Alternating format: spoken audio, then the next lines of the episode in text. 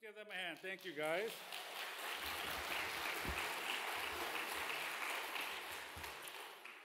Man, blink of an eye, they go from babies to preschoolers to singing to reading scripture in deep voices. And so we are grateful and how fast time goes by. We want to welcome everyone to church today.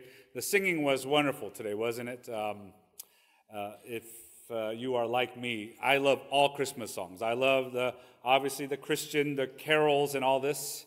And I like the cheesy Christmas songs, you know, the Mariah Careys and uh, the, the Wham and Last Christmas and all of it. I love it. it it's a time where we sing those.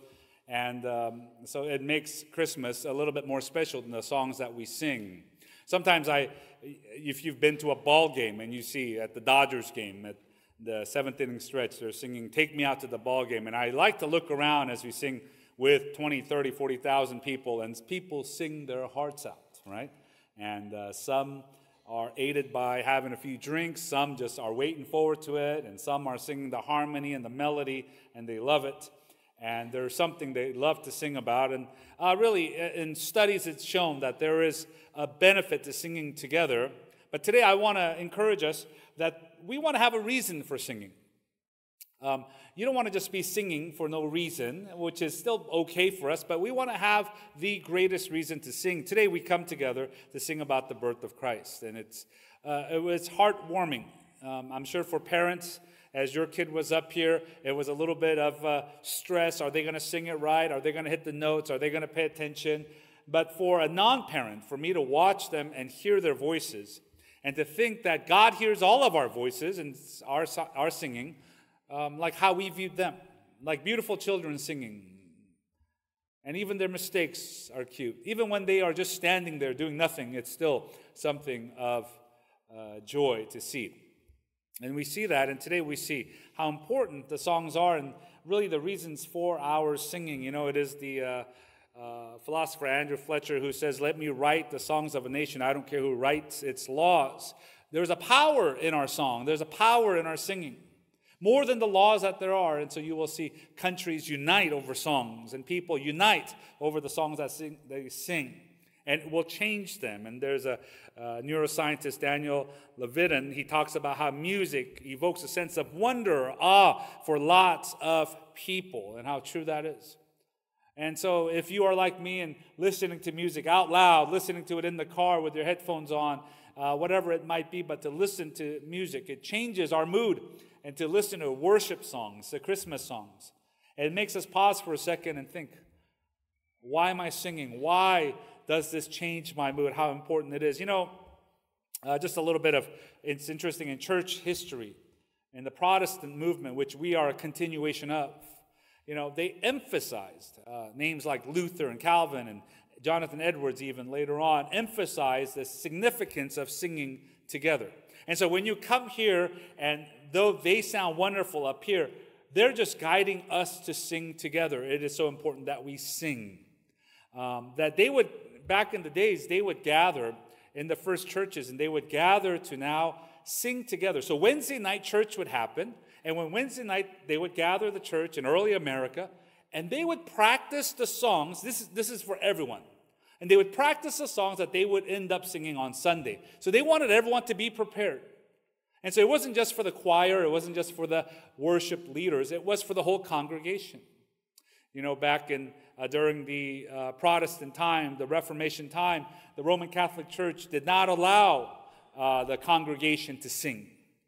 And so it was part of the movement to now say everyone should have their own Bible and everyone should now sing. And so they, they protested and the Protestant movement came along because of this. And so now we see the significance of the song and why we sing at church and why we have our children sing at church and how listening to it moves us, and how important it is. Today, we, it is Christmas Eve, and we think about the reasons of why we ought to sing. And, and the very famous passage that we, we heard from the children, we heard from our youth, uh, Isaiah 9 6, we see these four descriptions of the future Messiah to come. Um, and we're going to look at those four descriptions of who the Messiah will be and who Jesus is as we look back now, and how those are the reasons we can sing. And we're going to kind of run through that here this morning. um, he is described. And you know, um, Isaiah's time, and anytime the prophets are written, the people's lives were in shambles. They no longer trusted God. Um, they kept the heritage just in, the, in name, and they said, Oh, I am a follower of God. But they didn't practice it. They didn't trust God. They didn't believe in God. And so they, as a nation, were falling apart. They were being invaded. They were losing. There was insecurity. And it's in the midst of that fear that often the prophets would come, like Isaiah. And a judgment would come, but also a promise of restoration. And they were looking forward to now a son being born. And they would wait and wait and wait. And we, in as time has gone by in hindsight, look back and we see now the fulfillment in the Messiah who was born. The descriptions of him, the four names that are given to him, gives us now the reasons to rejoice and sing. Number one, he is described as wonderful counselor. Can we say that out loud? One, two, three. Wonderful counselor. Um, wonderful, in our word today, we use it in a very simple way, but really the actual meaning is that it leaves us speechless. If something is so wonderful, we are speechless. Our jaws are dropped, and we say, I cannot describe it in my own language. It is amazing. We often describe it when we eat something good, or drink something good, or see something uh, awe inspiring, or a movie, or something like that. But really, this is a word that we use um, really often in the wrong context. It is something that leaves us speechless. And this is the description of Jesus who will be born wonderful counselor. Beyond understanding, too wonderful. One uh, commentator says a supernatural counselor. One giving supernatural advice is going to come. During the days of Isaiah, many people now started trusting in idols and false gods of their neighbors, and they would follow whatever the trend was of the day to gain advice. And we see here um, he was combating that. Isaiah 41 28, for example, he says, When I look, there is no one among these, there is no counselor who, when I ask, gives an answer. He's talking about the false idols. And he says, They can't even give an answer. And you have a God who is a counselor, who is a wonderful counselor, um, and how important it is to go to him. Some of you are old enough to remember uh, reading these Dear Abby columns that would be in newspapers. And Dear Abby, it started back in 1956, and it was a advice column written by a person um, who used the pen name Abigail Van Buren. She named herself after Abigail in the Bible, and then people would write in letters for advice. Dear Abby, Christmas is coming up. You know, my in laws are coming. Um, they're messy, you know. My brother in law's coming. He doesn't clean up. He doesn't sleep. What do I do? What should I do? Right? Or whatever the advice is. You know, my, my son is supposed to sing, but he didn't go to choir practice. What should I do, dear Abby? And they would write questions like that. And advice was given all throughout. And at one point, it was in 1,200 newspapers. And so we would read it back in the day. Some of you remember. Nowadays, they say that most people get their advice um, not from Dear Abby, not from the Bible, but from, I was reading, from Instagram right? Terrible place to get advice, right? Um, that someone is going to tell you what to do. You don't know who they are, what they are. You don't even know if they're real, but they're telling you to do this with your money, with your life. Uh, they're giving you bad advice. You ever get bad advice? You know, they tell you something tastes good, you go there, it's no good. They tell you you should get bangs, it would look good. You get bangs, it does not look good, right? Um, and, and you get bad advice. Oh, you should put your money right now in this kind of Bitcoin, and you do it. And you said, oh, this was the end of it, right? And, um, and we've all heard bad advice, but here comes one that the, James writes in 1.5, If any of you lacks wisdom, let him ask God, who gives generously to all without reproach, and it will be given him. He gives without reproach. He doesn't say, Oh, now you're coming to me. Who do you think you are coming to me? You didn't listen to me before. He gives counsel without reproach. The people were bowing down to false idols, saying, Guide me, tell me what to do. What is my fortune? But here is the God who says, Come to me. The second description of God is mentioned, of Jesus Christ is mentioned as mighty God. Mighty God, we see here in that verse. Mighty, having a meaning, what does mighty mean? It means to be strong, it means to have ability. It contrasts those that are powerless, those who have no ability. And so it is now a contrast of God, the Son of God to come, versus the idols they were bowing down to. Uh, for example, Isaiah 41 24 describes the idols this way in this accusation Behold, you are nothing. Your work is less than nothing. And I love that phrase, your work is less than nothing. And Isaiah the prophet is speaking out towards the idols and saying, Your work, you are nothing. Your work is less than nothing. Less, it's a negative. And so people are going, you, going to the idols for hopes and guidance and security, and they get nothing. It's less than nothing. It's a negative. The ESV translates it in such a strong way. And how often we lean towards things that gives us less than nothing. To lean on something that is nothing. You know, it is R.C. Sproul who describes this phrase, this verse, this way about the mighty God A particular description that is used here is the description of God as warrior who fights for his people, who rescues them out of slavery in Egypt, who crushes the entire Egyptian army and the power of Pharaoh, who brings down nations by his laughter because he is the Almighty One, the mighty warrior who fights for his people. The mighty warrior who fights for us, mighty God. So we could sing about him uh, a story of a man and his uh, young teenage son. The father would have these two idols erected in the home. One was larger, one was smaller. And he would bow and pray to these idols all the time. And the son would say to the dad, Why are you bowing to these things? These are made out of wood and stone. Why would you bow to these false idols? And the dad would um, reprimand him and say, No, you got to bow. They're going to answer us. And every night he would bow and pray to these false idols with hope. And one day the son got sick of it. He took a bat and he shattered the smaller idol into pieces. And then he leaned the bat against the bigger idol. And then dad came home from work. And dad sees it and he's irate and he calls the son in. How dare you do this to the idols?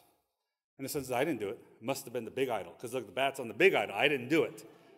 And the dad catches himself saying, You know the idols can't do it. It's just made out of wood and stone? And the son replies to him, Exactly. You know, it is oftentimes we go to the things that are less than nothing. We think of those things as so important. What others people th- what other people think of us, the possessions that we have, maybe the neighborhood we live in, um, you know, the status we might have somewhere. And we think, boy, this is so, so important. And we've seen this in the arts, we've seen this in real life, we've experienced it ourselves. These are actually nothing. They're actually less than nothing when it comes to the important things of life. The third description of the Messiah to come, Jesus Christ, he's described as everlasting Father. Now, some have gotten confused over this. Well, I thought the Heavenly Father is distinct from God the Son. He is. This is a description of a father figure. He's not now all of a sudden becomes the Father, right? That's a heresy. That's a wrong teaching. The Son to come, Jesus Christ, the Messiah to come, will fulfill the role of a father. The father figure is important. In our culture today, the father figure is very important. There's a sense of stability, there's a sense of now even discipline, protection, so on and so forth. But in those days, in biblical times, the father figure meant everything. The father was the one that would literally change the path of your life. If you lost your father, you would probably end up becoming a slave.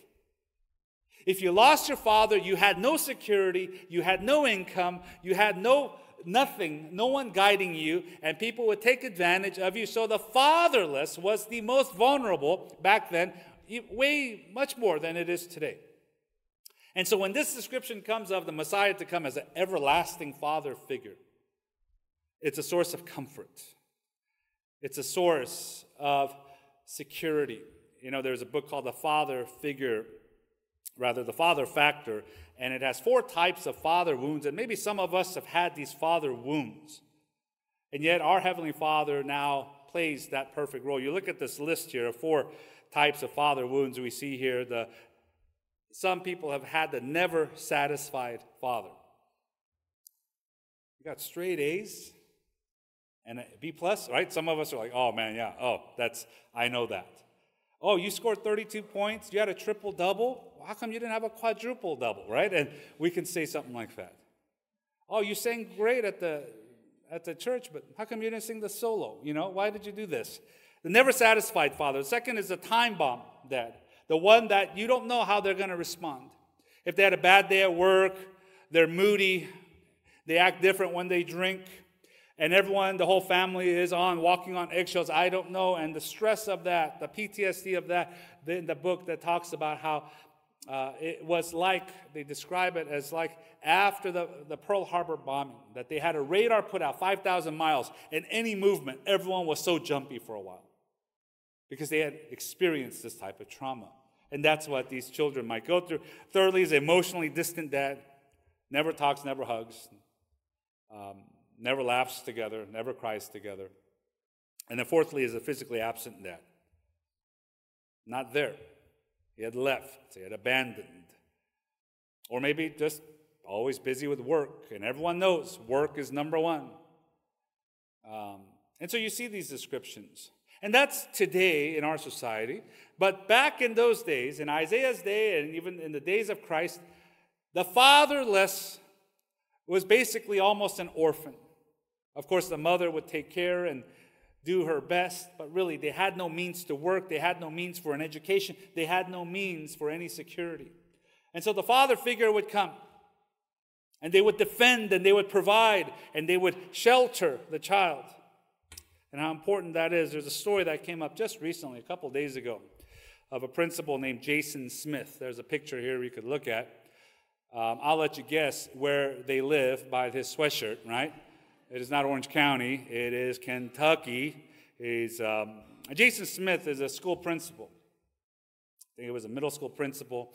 He meets this girl, and usually when you're in school, when you get called into the principal's office, it's usually a bad thing, right? You don't want to know the principal in that way. Well, this young girl, Raven Whitaker, in 2015, was called into the principal's office, and she would be uh, a familiar person always seeing the vice principal, but today she had gone over the top and she got called in for throwing yogurt in the, in the cafeteria across the room, making a mess. And she was so upset for something and she threw it. So it was something that got bumped up from the vice principal all the way down to the principal's office. He calls her in and he's now lecturing her. Why would you do that? How could you do that? And he throws out a question. He says, Would you throw a cup of yogurt in a restaurant? And her response shocks him.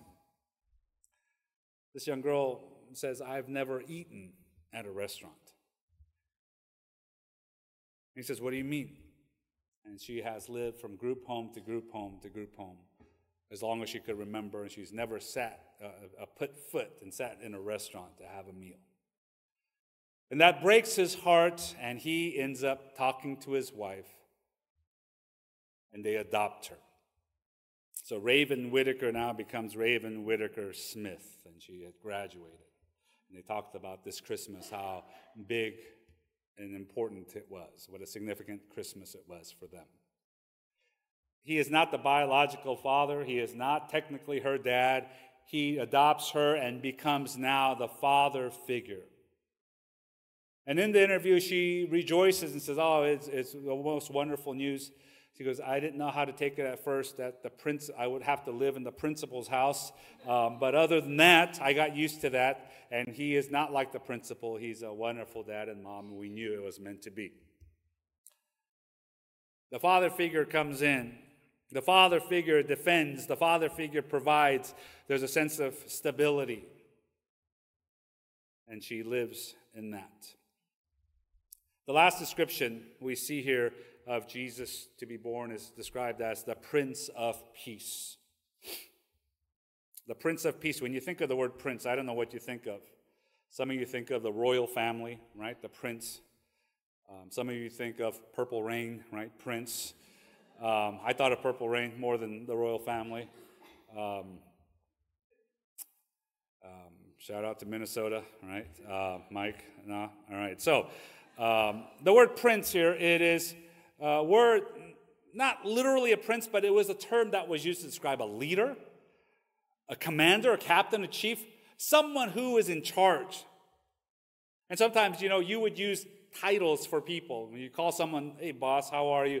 And you might talk to your mechanic and call him boss. He's not your boss technically, but you kind of call him that saying, hey, you are in charge. And this is the title. He's the prince. He's the, he's the captain. He's the chief. He's the commander. And what he brings is peace, shalom. Shalom is peace. But it's so much more than that. It's used as a greeting, but it's the word that means to be happy, to be safe, to be well, to be complete. Shalom is used also to describe a wall that is completed and there are no gaps in it. You know, one of the uh, shows, YouTube channels I like to watch lately, and there was a Saturday night or Friday night, I was watching it with Sharon. This was our date, right? It was called, a uh, YouTube channel called The Outdoor Boys. Anyone watch The Outdoor Boys? Okay, well, it, it had a million views or whatever, so you're missing out. Outdoor Boys is a dad in Alaska, and he's got three little boys, and he goes out uh, and he does by himself, and he goes into the middle of nowhere, and he makes uh, uh, you know shelter, and he makes fire out of nothing. He gets food, and he cooks, and he often takes his boys. In the episode we were watching, these are like an hour long, but he spends the whole time. He feeds the boys a bunch of junk food, and Sharon was commenting, "Oh my gosh, it's all junk food, not even brushing their teeth." You know, and mom had dropped them off and she's gone. And he's just like, yeah, marshmallows, marshmallows, marshmallows. Now sitting there, be quiet. He's like, I got to chop this wood. And he's just chopping wood. And he's going to make now a shelter out of wood. And the video is fascinating because it's fast forwarded and he spends all day till it's night putting up this wood wall. And he now erects a little shelter. And then he says it's going to get really cold tonight. And then the kids are in their bag, they're sleeping, they still haven't brushed their teeth, you know, it's bothering my wife, but it's okay. And now he's taking mud and he's just putting it in every gap. They don't care. The kids don't care. They'll probably have cavities, but they don't care about the gaps in the wall. The dad is filling the gaps. He wake up and he checks, oh, and he's putting it in. It protects against fire, the smoke. It protects against the wind. It protects against uh, the rain and the snow and the elements, even the animals. And so it was a safe thing once he had made it. And the kids are just sleeping, and the dad is plugging every hole and saying, I will protect you. And at the end of it, after they sleep one night, they tear it apart and they go home, right? That's the channel. And that I thought was a picture. Here we are enjoying ourselves in the middle of danger, in the middle of hardship, somehow the Prince of Peace, our Heavenly Father, comes, the everlasting Father, and Jesus Christ comes and He's plugging the gaps. And we go to sleep in a difficult world, a difficult time. And He plugs the gaps, and He is now the one who brings peace. And we can just enjoy, and it is a fun time because someone else is now putting up the shelter, and we have the shalom here. As time has gone by, as we are getting older, I realize more and more how difficult the holidays can be. As many have lost loved ones, it's a reminder of how things were and how things are different, how life is so hard. And isn't that true? If we take a survey here with all of us, it would be stories of hardships that we had endured, that you had endured, even in this year, in this season. And somehow, we come and we can sing because the Prince of Peace comes. And he knows that the elements in life is hard, but he now becomes our peace. And so we put our trust in him. I close with these words John 14, 27. Peace I leave with you, my peace I give to you. Not as the world gives, do I give to you. Let not your hearts be troubled, neither let them be afraid in Romans 5 1. Therefore, since we have been justified by faith, we have peace with God through our Lord Jesus Christ. This is the story of a peace that we have with God and within ourselves. Our prayer for you today on this very special Christmas day is that you would receive that peace from Christ. And all you got to do is ask and say, God, I want to follow you. Lord Jesus, it's been a long time. I want to start walking with you. And He shows up. And you could say that anywhere, anytime. And he hears you here. the Prince of Peace, is here with us. Could I ask you, could we pray together? Heavenly Father, we thank you for the birth of Jesus Christ. We thank you, God, for all that he means. Wonderful counselor, mighty God who is able. The everlasting Father who protects, the Prince of Peace who puts us at ease. So, Lord, we have now the reason to sing. Jesus Christ, you are the reason we can sing and bring glory to you. So we thank you. So, God, as we sing these songs, would you hear them? God, would you change our hearts as we sing these songs? Would you give us a, a jolt of your presence in our lives? And may the promises of Emmanuel hit home for us again. We pray in Jesus' name. Amen.